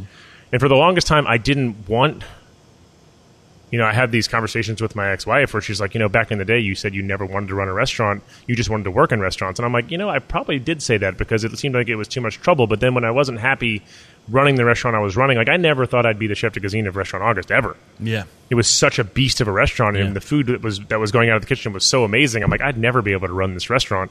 And then one day, I was the chef de cuisine, and I just worked my ass off until I got good at that. And then I, I didn't want to be there anymore, and I, and and for some reason, I felt the need to open my own place. I don't know why. I think it's just that human nature. Yeah. And so, I think that's the, the the premise of the entrepreneurial myth, the E Myth, the book, the E Myth, is that like you're the person who's the technician who makes the pies, right? And you mm-hmm. make your pies so bad, your, your pies are so good, they're better than the owner's pies. So why are you mm-hmm. making pies for the owner when you could be making pies for yourself? Because there's all that other shit you got to do on top of making Right. pies that you just don't think of, right? 100. percent Yeah. And that's what I- and I always tell that to cooks. I'm like, don't try to open your own restaurant until cooking is the least of your worries, because more often than not, you're going to be doing you're going to be cleaning out broken freezer. Like I'm, I'm I need to go hang new uh, shade sails on the deck at MoPho at some time in the next two days. Yeah. And I don't know when I'm going to find time to do that because I literally have to go work the the the banh mi station when I leave here. So it's like. I guess the thing is, don't do this I just think there was a bubble where everyone thought that being a chef was cool, and so they ran out to be chefs. But I wouldn't do this unless you really want. Like, you have to give your life over to it. Mm-hmm. Like, it's there's no other way. And we forget about that. Like, if you still go talk to the to the old, like, there's this, this old guy, Mr. Joe Impastato, who has Impastato's restaurant in Metairie. He is in his 80s, and he still works. His restaurant's closed two days a week. He works five days a week, and he works from 8 a.m. He goes and takes a nap, and then he works until 10 p.m. It's probably what keeps him going, honestly, the routine, you know? Right. Yeah. But at the same time, like he had to, everyone else had to change for him. Mm-hmm. And it's the same, and that's the thing. If you're going to run one of these restaurants, if you're going to do this, then you have to, you are going to have to ask everyone in your life to change their rhythms for you. Mm. Because the restaurant, unfortunately, comes first Mm-hmm. because it's what pays all the bills. Yeah. So, with all that's happened in your career up to this point, with COVID up to this point, looking to the future, um, is there anything you're going to do differently within your businesses to, to, to, I don't know, quote unquote, exist in the new normal? Well, it's interesting. Like right now, and we don't know if this is going to last, but like we totally overhauled MoPho's menu. We totally incorporated like digital menu and stuff through our uh, through because all the all of the uh, the POS systems, like the good POS systems now, are all online, like Toast. Yeah. And so you can do everything online. You can have your menus com- Cloud-based, yeah. right? And your menu is completely online and, and navigable through through uh, websites. We we totally streamlined it. We totally streamlined the kitchen. Like you know, we we totally streamlined the labor, and we don't have the P and L numbers to look at yet because we've just don't have the reo- data. we've just Yeah. reopened. But if we can keep running it like this, and we've actually built a really good model for you know, we had to do a lot of work on building the model from when we opened the airport MoPho, even though we don't own that. That's a partnership deal. And so now it allows us to look at our do we want to do more MoPho partnerships or do we want to do more MoPhos? And that's kind of where we're at because like for the first two years of Maypop, I worked here every day. Seven days a week. I opened the restaurant every day. Damn. And to get it to where it was making money. Yeah. So, if I could summarize what I'm hearing from you is that you're streamlining your processes. You're focusing on doing a few things really well, and you might double down on um, MoPho because that seems to be Like we have the best formula for MoPho. Yeah. And if I ever want to retire, I think I got to open more MoPhos because I don't need. I can have someone that just loves cooking but doesn't need to be a classically trained chef to run MoPho. got you. the other MoPhos. Like I need Paul to run the MoPho here because we still do really awesome specials and things like that. And I'd like each MoPho to be able to do that. But I, the problem is, is like the more you want to make something chef driven, the more variables you put into it. And the mm-hmm. more variables you put into it, the more likely there is someone's going to leave unhappy. Yeah. And that sucks. Yeah. It's hard times, man. It's a weird world, and uh, again, I just can't stress how how grateful I am that you're, you know, you got all this on your plate and you're still making time for me, which I think is a testament to the people in this industry, generosity with their time and and knowledge. So thank you very much. One question I ask all my guests before going to the speed round: uh, the mission statement is to inspire, empower, and transform the industry. How have you transformed over these past, uh, I don't know, 20 years now in the industry? Well, I think I did a lot of learning, and then I think I've done a lot of unlearning. Um, I think I didn't. It's so like the biggest thing that I wish I could teach people, and I'm still learning how to do it, is just self evaluation. Yeah. You know, what are you doing right? You- Self-awareness. right. What are you doing wrong? And I always thought I was a self aware person, but I'm learning that I was not aware of me. And so, you know, I came up in the end of that old school French brigade world, and then it's been this whole transition into becoming a much more inclusive and open. And these are these are things that need to be aired out, and they're things that need to happen. And but how do you do it smart? How do you do it where? Because no matter what, I still owe a lot of money to a lot of banks Yeah. and and how do I keep this alive? Because no matter what, I still have two sons that I have to pay for, mm. you know, and and and a bunch of investors that I need to pay back, and a bunch of staff that still re- there's. I still have 20 employees. I at our height we had 110 employees. Now we have 20 employees, Damn. but those 20 employees still require rely on me to make not me but our whole company to make sure we're we're, we're pushing this thing forward. I don't know. What was the question? How have you be transformed? But you, you Well, answered and, and question. learning to, and just learning to live with the stress. yeah. Like, because I mean, the stress was crippling. The stress was crippling for a long time. How do you live with the stress? Well, I think I did it the wrong way. You just learn to kind of ignore it and just keep going. Yeah. I mean, Mo- uh, Maypop, Maypop was on the edge of closing for the first two years. Every week, we weren't sure if we were going to be open the next week. Yeah. and then to have it shut down all over again is just like the big like so now there's a whole new level of stress Yeah. but you just sort of every day you're just like okay well i hope it's here tomorrow and you just keep doing Yeah. and you just keep going and then and then either and just it incrementally got better I don't know. You I just you. you just learn to live with it, and you just hope that. And it, it's only if you sit there and actually start thinking about it. Yeah. If you actually start thinking about it, it'll drive you fucking mad. I mean, maybe that's the secret. Is just to, like, I mean, it's good to to reflect and look back, right? But it's also good to keep your eyes, you know, forward and just do ha- control what you do have control over. You Yeah. know, awesome conversation. One more quick break to thank our sponsors. We're going to bust out a true speed round.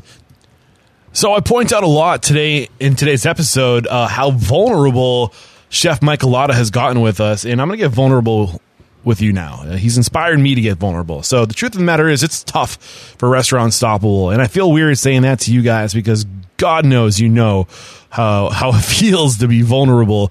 But you know it's trickling up, and this is affecting all satellite industries around the restaurant industry. And my sponsors are products and services that sell to the restaurant industry. So when you stop paying my, sponsors in the sense when you stop using their tools and services because you have no money, they have no money to put into marketing, which means restaurant unstoppable suffers. So this ad today is created to kind of let you know one uh, you can support the show by sharing this thing. The more people that know about restaurant unstoppable the better. Also uh, use our links. One of our sponsors for the past uh, few months during COVID-19 has been Toast Tab, the number one recommended POS. Head to toasttab.com slash unstoppable and that will really support the show. And we're going to split our profit with you. So if you know of anybody who's in the market for, for POS, I'm telling you, we are offering the best deal. And the last thing I'm going to put on your radar that will really support this mission to inspire, empower, and transform this industry is by joining our network. So one of the biggest lessons I learned in 2019 is that I was going too fast,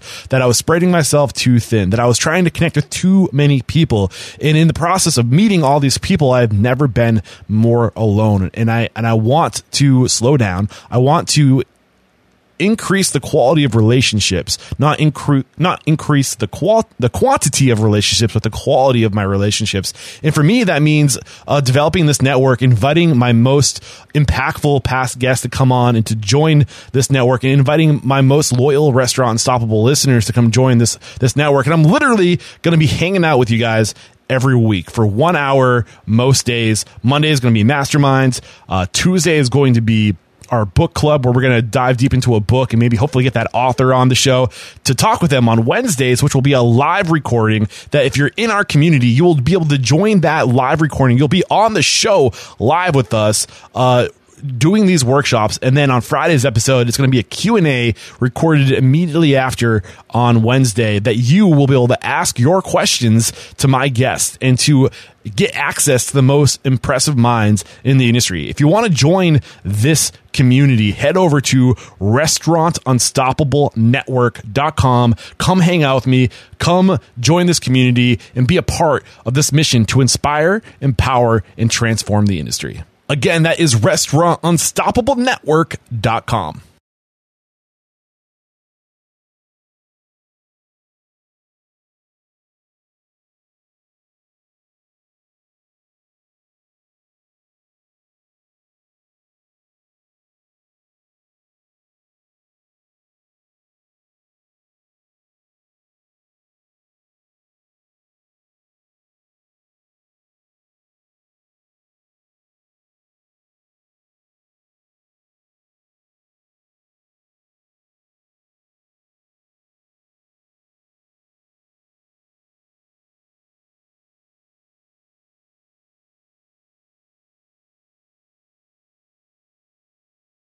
We're back, and the first question I have for you is What is your it factor, a habit, a trait, a characteristic you believe most contributes to your success? Bullheadedness. What's your biggest weakness? Bullheadedness. Happens a lot uh, when the those answers line up. That's uh, more often than you believe. Um, what is one question you ask or thing you look for during the interview process? The ability to hold a conversation Why is that important? because I need to be able to talk to my staff. What's your biggest challenge today? Kind of obvious. I mean, the biggest challenge today is to hold on to what I still have, figure out how to move that forward. Yeah. Uh, what is one code of conduct or behavior you teach your team? This is a core value, a way to be, a way to act. Please and thank you. What is one uncommon standard of service you teach your team? So this is something that's common within the four walls of your business, a way to go above and beyond, but not common throughout the industry. I mean, that's a hard one. It is. That's why I ask it. I think the big thing is we always put bullets in our staff's guns. So, like, if they feel uncomfortable at the table, they have to let us know. Um, where we we always have their back. You know, As- typically, if you've been with us long enough, then we know you're a good person. Uh, obviously, when you're newer, it's you have to kind of prove yourself. But if you've been with us a long time, like we have your back when it comes to dealing with a table, Yeah. And we're happy to take you off the table and have the manager wait to them, or we're happy to ask them to leave. I think that is a standard of service because we we have to serve our guest, our inner guests first, our employees, right? Absolutely. What is one book that's a must read to make us a better person or restaurant owner? I mean, I know the one book I tell everyone to read, What is that? Sapiens. Oh, I love that book, Yeah. dude. Uh, Near Al. Yeah, no, that's not. That's a different guy. But Yeah. I can't say his last name. It's too hard. But awesome book. Why is that book important? It just teaches you why we are the way we are. It's so important, dude. and, uh, you know, the one thing we always say is that once you become a manager, you basically become a psychiatrist for your whole staff. yep.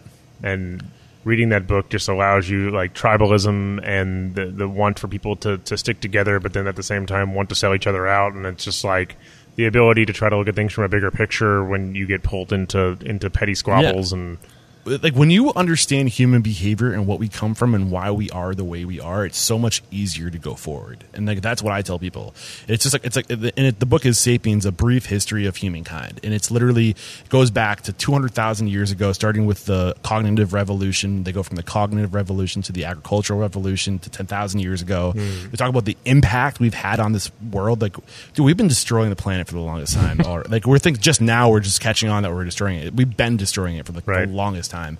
And then uh, through the scientific revolution, it's like a fast forward. It's a really great book, and I recommend anybody. and a lot about religion. Yep. And, the, the why religion is important and what damage religion has done too. I think they touch on a little bit. It's really eye opening book for sure. Thank you for mentioning that. And it's on audio. So if you head over to audibletrial.com slash unstoppable, you can get that book for free on us. Thank you in advance for using our links. what is one thing you feel restaurateurs don't do well enough or often enough? God, I don't know. Um, I, you know, the that's a hard question again because I think that I try to surround myself with good restaurateurs. Um, and you know, it's it's one of those things, especially now, where in I feel like God, man, I don't want to say anything negative about our industry when our industry is cu- it's currently struggling to live. Yeah. At all, like we don't know what our industry is going to look like on the other side. So I almost feel bad putting any any kind of negative. But I think right now the cool thing is that we're addressing all of those things. Yeah, and I'm, I'm right there with you. It's exactly what was going through my mind when you were saying that. Like, we have this time to pause Mm-hmm. and reflect on what was wrong. Like, But I think the number one thing is what we've already touched on is like how do we make a healthier environment for our staff, and I think that means we're going to run with smaller restaurants. Yeah, I think it comes down to a, a shift in culture throughout the industry, Right. A sh- not just within the individual restaurants, but a, a cultural standard throughout the industry that we need to be on the same page about. We need to come together, and that's that's exactly why this podcast exists to communicate, to share knowledge, to come together, so we can it, transform the industry. And I'm right there with you, man. Yeah, I think Um, the, the bigger is better problem is going to the America America's always been about bigger is better, and I think we're going to learn that bigger just not. means you get ground up in the gears. Yeah, I, I agree, man. Uh, what is one piece of technology you've adopted within your operation that's had a huge impact on, on communication, profitability, efficiency, anything along those lines? Well, I mean, you know, the Toast Op POS system was So- a, was a huge because we, we had we had well we had Toast is only at MoPho right now. Okay. because we've we've we, we've used three different operating systems. Yeah. um, Micros, Aloha, and Toast, and just I mean t- it's just light years ahead of what we were using forever. Um, it's just such a better system, and we you know we we we didn't want to change because we'd already bought like the micro system. and We were trying to figure out how to make micros worse worth work, but it's just it's just like. Yeah, it's like boomer versus millennial. Like as soon as you switch over to something like that, where everything is just, it's like working on a on a an app on your phone. It's just so integrated, Yep. And you can just keep integrating it. Everything from your online ordering to your to your to monitoring your sales to monitoring your labor. It's like, dude, if you do the if you do the dirty work and put all of it in, like it just gives you everything you need. Yeah, and uh, Toast is a current sponsor of Restaurant Unstoppable. You did not know that. I did not you? know this that. is not a pitch, uh, but by far the number one most recommended POS on the show. Uh, if you guys use our link toasttab.com slash unstoppable, you will get up to $1,000 worth of incentives that Toast is offering. I think it's one month of free POS service, three months of delivery and online ordering, and free or 50% off into implementation. Damn, implementation. can, I get, can I get that? Uh, you could have if you uh, clicked our link a few months back. Um, but and on top of that, we're splitting our commission with our listeners, so they're going to pay us two thousand five hundred dollars for everybody we send their way. Uh, after taxes, it's about two thousand dollars. We're going to send you a check for thousand dollars for using our link to thank you because you guys. I know you need it. We need it. We all need it. Please use our links. Uh, moving on. I have to do those things. You understand, right? I got it. Um, gotta stay. Gotta stay in business. this is the last question. Are you ready for it? No, you got the news, you'd leave this world. You're leaving this world tomorrow. All the memories of you, your work, and your restaurants would be lost with your departure, with the exception of three pieces of wisdom that you could leave behind. Man, I love the expression people get on their face when I ask this question. I, I was just like I should have been paying better attention. three pieces of wisdom you could leave behind for the good of this industry and for your legacy. What would those three things be?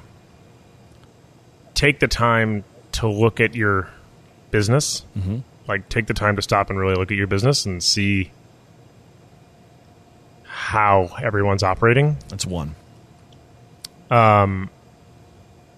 Well, one of them is a piece of wisdom that I haven't figured out yet. So, make time for yourself, but I have not. I haven't figured that one out yet. Two. I guess be okay with the fact that if you're going to give your staff a good working environment, it means that you have to sacrifice some things. That's three, man. I've loved this conversation. Uh, thank you so much for making time, and even through all that's going on, to to sit here with me, to make time for me, is a statement. Uh, it's a testament to who you are and what you represent. I appreciate that. We wrap up every chat by calling somebody out. Uh, so, who is one person you respect and admire? And we would listen to an episode if you knew that he was being interviewed. What, who's that one person that comes to mind, or two or three people if you can't think of just one? I would love to hear uh, Jeff Heard from Heard Dat Kitchen. Okay, Jeff Heard, look out! I'm coming after you. Do you have more to say? I don't want to cut you short. Uh, it's about, about Jeff Heard. Yeah. I mean, he was. Uh, it's funny. He was a banquet captain for us at Restaurant August, Okay. and then, but he did a little catering gig on the side, and he also has like this amazing wine knowledge. He would come and bring his wife in uh, for their anniversary and bring these amazing wines, and we'd cook for him at August, but he'd bring all his own wines. Yeah. and they were phenomenal always. Um, and then he opened this little walk-up window in Central City, Louisiana, and puts out like the I'm sorry, Central City, New Orleans, and puts out this amazing Creole, like traditional Creole cuisine that's just super flavorful. And he's busy all the time. Nice. You know, he's like he's just killing the game, and and he just does it because he loves doing it. Jeff Heard, look out and come after you. And how can we connect? If we want to come join your team when you reopen, uh, if we resonated with your story today, uh, what's the best way to connect? Social handles, websites, things like that. Um, I mean, I'm Michael Gulotta on Instagram. Pretty easy. Yep. Uh, MoPho Nola is our website. MoPho Nola is also MoPho's Instagram. If you want to go check out. I'm not sure what episode number this is yet, but if you listen to the closing thoughts, head over to restaurantunstoppable.com slash whatever the episode number is. We'll be sure to link to any tools or services recommended in today's chat, as well as a summary of today's discussion. Uh, Michael, again, thank you so much, man, uh, for taking the time to make time for us to share your story, your knowledge, and just to shoot the shit, man. It was a really raw, open, authentic conversation. There is no questioning. You are unstoppable. Thanks.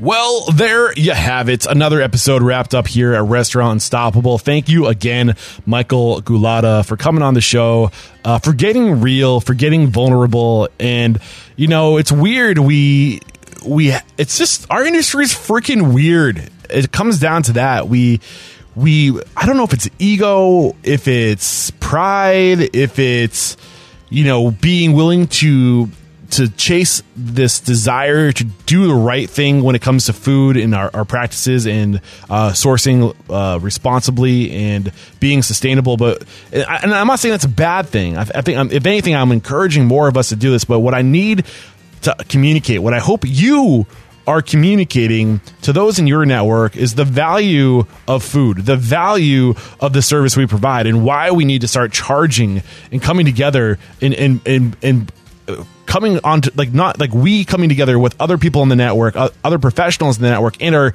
our our guests and communicating with them saying this is what it costs to do food right and letting people know that there's a broken system out there and if it's going to change it's going to change from within. And we need to be aligned on that. We need to, to be on the same page with that if we're ever going to get out of this and if things are ever going to get better on our industry. And it's not just our, our issue with margins uh, it's also just the, the quality of life. There's a lot of issues in our industry and there's a lot of opportunity right now to make it right. So t- start communicating start talking to people. Let's let's let's let's get on the same page. Let's come together better than we've ever come together before. And on that note of being uh, you know humble and vulnerable uh, you restaurant unstoppable struggling right now to be completely honest. Uh, we are getting more downloads than ever before. Our downloads are 20% higher than the b- before covid-19 but the thing is sponsors are really struggling to find the money to invest in their marketing. So that means we are struggling to find sponsors. So if you know of anybody who would be re- interested in sponsoring Restaurant Unstoppable, uh, maybe some products that are doing well because of COVID 19, please put them on my radar. And the other thing you can do to support the show is share this thing with anybody and everyone you know that's aspiring to be great. And then lastly, please, I mentioned it during the intro or the, the ad today, please come join our network, Restaurant Unstoppable Network. Come be a part of the conversation. Come hang out. All right, guys, until next time, peace out.